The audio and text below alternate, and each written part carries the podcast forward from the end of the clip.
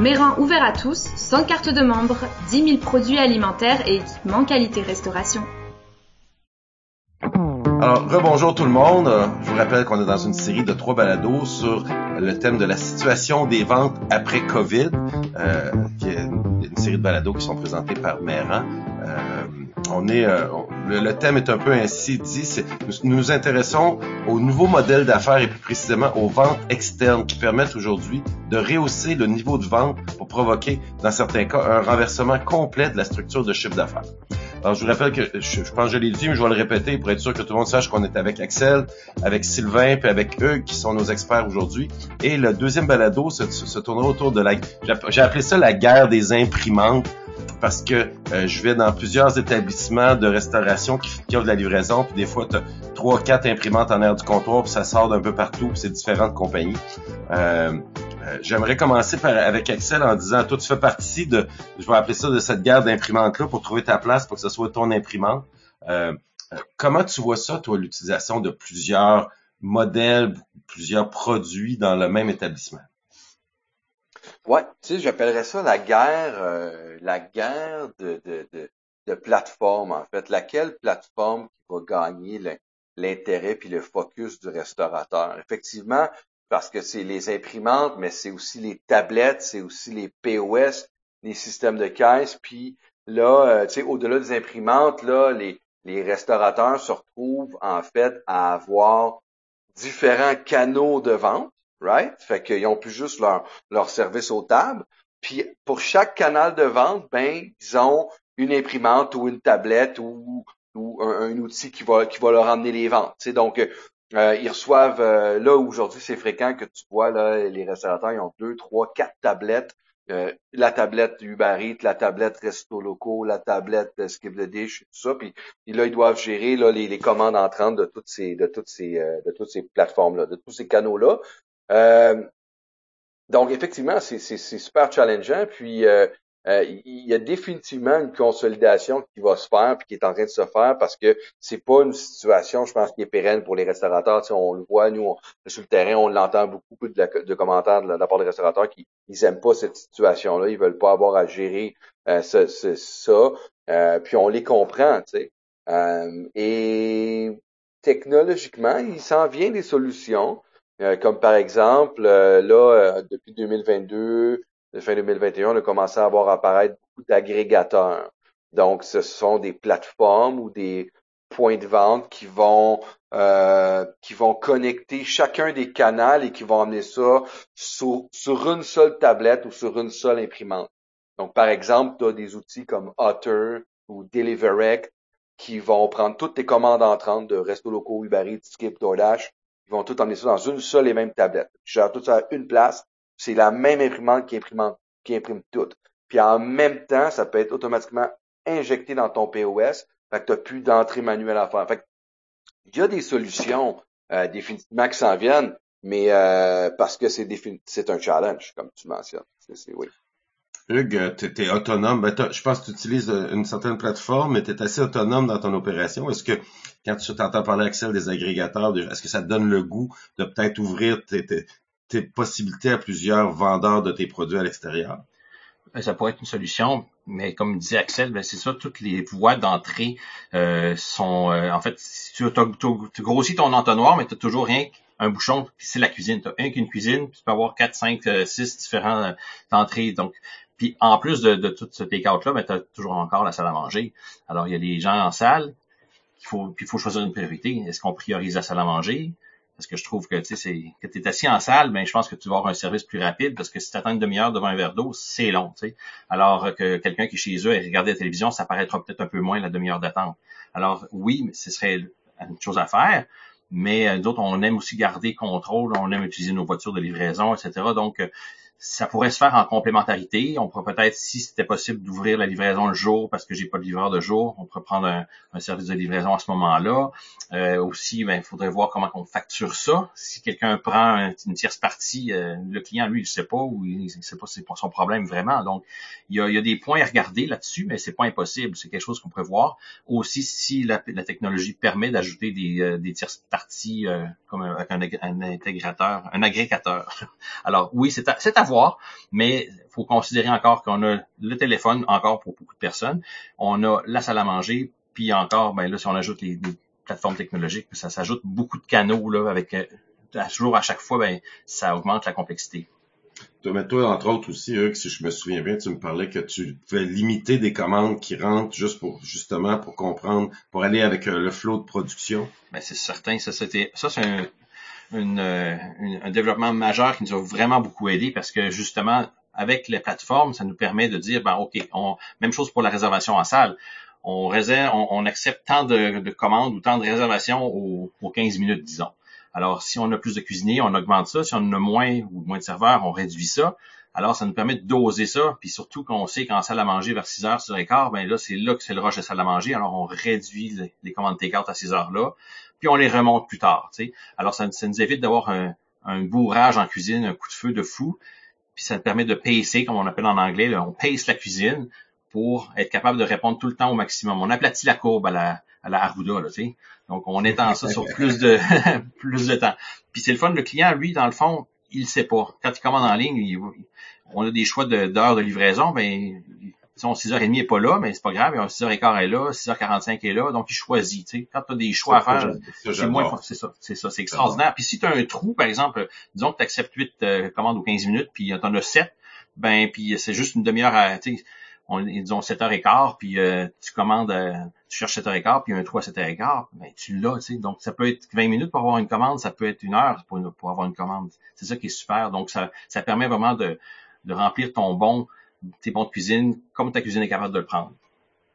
Sylvain, euh, écoute, je me tourne vers toi parce que évidemment, t'es es, un peu le, green là-dedans, c'est-à-dire que toi, tu faisais déjà, t'offrais déjà des services, mais t'avais, t'as pas eu encore l'occasion d'en faire. Ça serait quoi les questions que tu voudrais poser ou que, tu, pourrais proposer aux restaurateurs de poser quand, à, des fournisseurs euh, pour être sûr qu'ils font le bon choix? J'en ai plein, Robert. On a juste 20 minutes dans le balado, mais honnêtement, d'abord, c'est incroyable, les amis, d'entendre en, tant qu'entrepreneur qu'on veut aplatir la courbe de nos ventes. non, mais c'est incroyable. nos prédécesseurs, il y a 25, 30, 40 ans, c'était d'augmenter le chiffre d'affaires, c'était pas d'aplatir une, courbe de croissance. C'est bon. Mais bon, ça, c'est la réalité d'aujourd'hui. Puis, c'est de euh, l'étendre sur plus de temps. Au lieu d'avoir un pic à 6h30 le vendredi soir, puis rien vendre le reste du temps.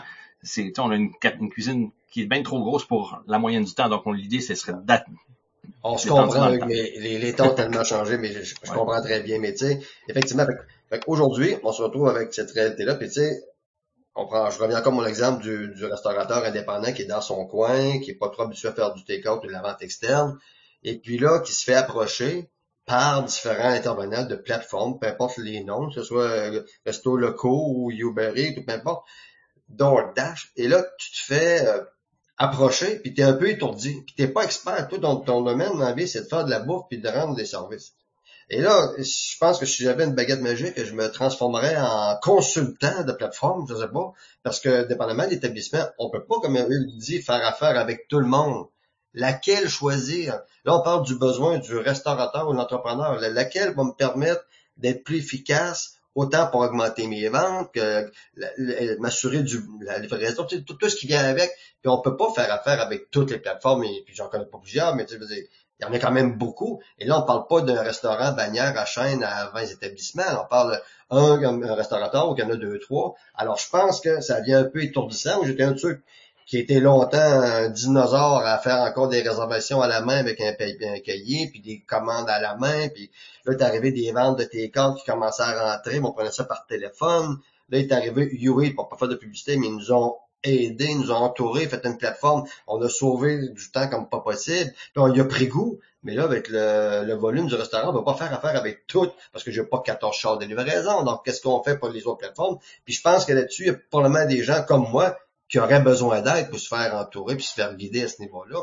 Parce que je pense que c'est un, pas un mal nécessaire, mais ça répond à un besoin. Donc, il faut être capable de s'afficher puis de s'en servir et devenir des partenaires et non pas des, ils font de la livraison puis ils me prennent mon chiffre d'affaires en commission. Mais non, c'est pas comme ça pour le voir. Moi, j'oserais ajouter que euh, s'ils font pas partie d'une offre qui est présentement possible d'avoir, ben ils passent à côté du chiffre d'affaires que d'autres personnes vont aller chercher. Tu Sylvain t'a parlé des épiceries qui étaient vraiment prêtes à faire la job du restaurant à plusieurs niveaux, mais je regarde aussi, je lisais encore aujourd'hui sur des cuisines fantômes, c'est-à-dire que c'est des restaurants qui ont même plus pignon sur rue, qui, qui, font juste dans la livraison, puis qui envoient de la bouffe efficacement partout.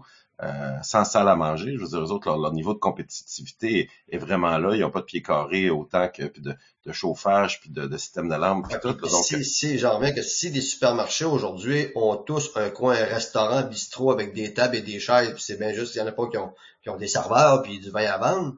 Je veux dire, il n'y a pas de raison que les restaurateurs aient pas un comptoir de produits à emporter ou de soit frais congelés, peu importe, puissent faire leur épicerie dans le restaurant presque.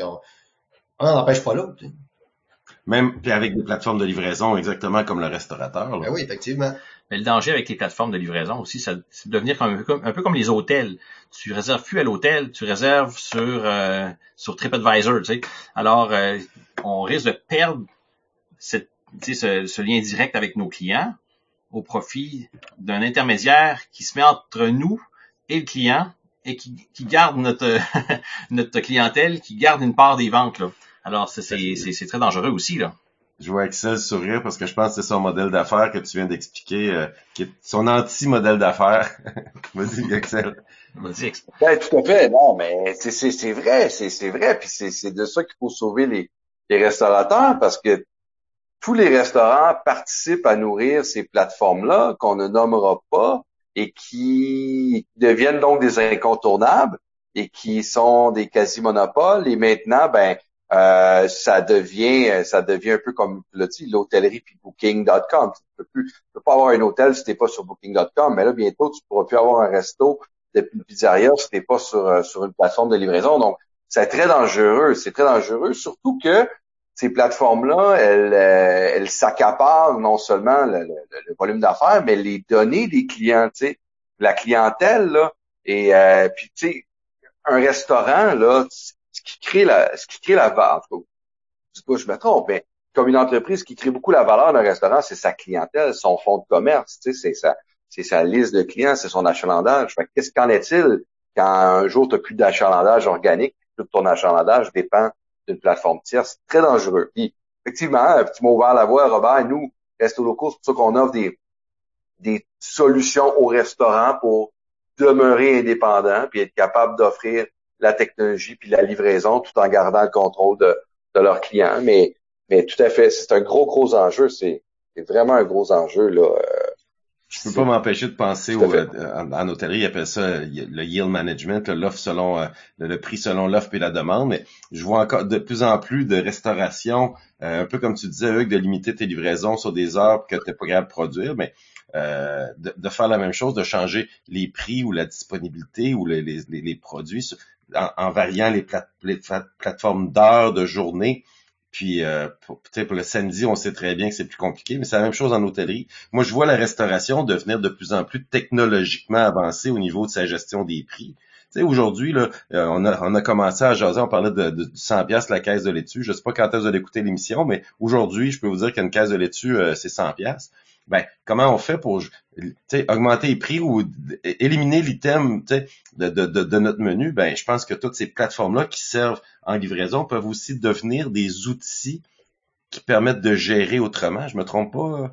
Je, je vois Hugues chez la tête. Est-ce que, est-ce que toi, si tu as un souci d'une pizza, que tu as perdu un ingrédient, tu l'enlèves sur ta liste disponible en livraison, ça te permet de la gérer adéquatement? C'est ça qu'on fait exactement. Si on, a un BO, si on a une, impossibilité de quelque chose, euh, c'est sûr qu'on l'enlève grâce aux, plateformes technologiques. Puis, la tarification dynamique, ce serait extraordinaire parce que dans le fond, ça nous protégerait justement. Si les tomates ou la laitue augmentent, ben ton prix au départ augmente, euh, au client augmente, comme font les supermarchés. Alors, ça, ce serait euh, l'idéal, mais euh, je ne sais pas si la clientèle est prête encore pour ça. Faudrait que qu'on en vienne à ça éventuellement, puis que la technologie nous permette de le faire, parce que c'est quand même assez complexe euh, à, mettre en place. Il faut que tes recettes soient vraiment top, il faut que, soit, que les, les, que ton portionnement soit très bon aussi, etc., ton inventaire. Alors, mais euh, c'est euh, c'est probablement là, vers ça que la technologie va nous amener euh, dans le temps. Puis ce qui est correct aussi, dans le fond, ça peut monter comme ça peut baisser. en été, ça peut être moins cher parce que justement les, légumes sont moins chers. Euh, alors ça, peut varier. Il n'y a pas de raison que ce soit toujours un prix fixe puis euh, qu'on, que les clients payent pour pour le vrai prix des choses. On, on, parlait de ça avec des collègues, on se disait c'est moins cher manger au restaurant encore aujourd'hui quand on est tout seul, en tout cas.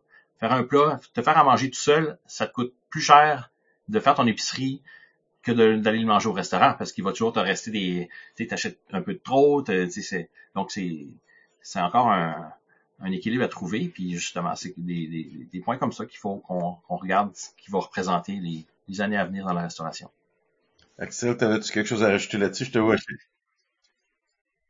je, vois ça très vrai tu sais les prix dynamiques par rapport à la au prix des ressources, mais aussi par rapport éventuellement peut-être à l'offre et la demande. Hein, tu sais, je veux dire, euh, des pics de demande, là, tu vas voir le prix de ta pizza augmenter, euh, un peu comme les billets d'avion. C'est certain que ça s'en vient là, tu sais. Puis ça me fait penser, on, le voit, tu sais, je veux dire, depuis des années, on le voit, là, les offres du lundi, mardi, mercredi, là, d'un restaurant à emporter, tu sais. C'est un petit peu ça, right? C'est un peu la manière old school d'ajuster ton prix en fonction des faits périodes, mais c'est clair qu'on s'en va vers une offre dynamique, un prix dynamique, c'est ça va être euh, très intéressant de suivre ça au bar à Sylvain, quand on s'assoyé au bar, il était sur le bord de charger une place pour pouvoir avoir le droit de s'asseoir parce qu'il y avait tellement de monde qui voulait assis là. Non, mais, par contre, les gars, je pense qu'il faut pas oublier que on est au Québec. On n'est pas, on n'est pas à New York, puis euh, bon, ça c'est, une chose. Mais ceci étant dit, il y a une différence entre ce que Alex vient de dire, entre offrir un rabais ou une offre plus alléchante en début de semaine, dans des périodes ou dans des moments plus tranquilles, versus augmenter un produit lorsqu'il y a beaucoup de demandes. C'est là, que je dis on est à Québec. Je veux dire, le système hôtelier, c'est une chose, de l'offre et la demande, mais les restaurants, euh, je vois mal le même tartare de saumon vendu plus cher le samedi parce qu'il y a plus de demandes que, de demande que, le, que le dimanche, exemple. Je pense que t'es, tu peux offrir autre. Moi, j'ai jamais été, euh, la, culture du rabais, là, ça vient pas de Sylvain Boudreau, je peux vous annoncer officiellement. J'ai toujours préconisé offrir une plus-value à des gens, plutôt que ça, on pourra en parler dans un autre balado. Oui, exactement, parce que c'est intéressant l'idée de faire des rabais. Euh, d'offrir un, un, rabais sur un, un Tartarix, c'est pas c'est pas dans ma dans ma ligne de pensée, mais par contre euh, leur offrir un verre de vin avec le même tartare parce que c'est dimanche soir, ça moi je me sens très à l'aise avec ça parce que le prix du tartare ne changera jamais.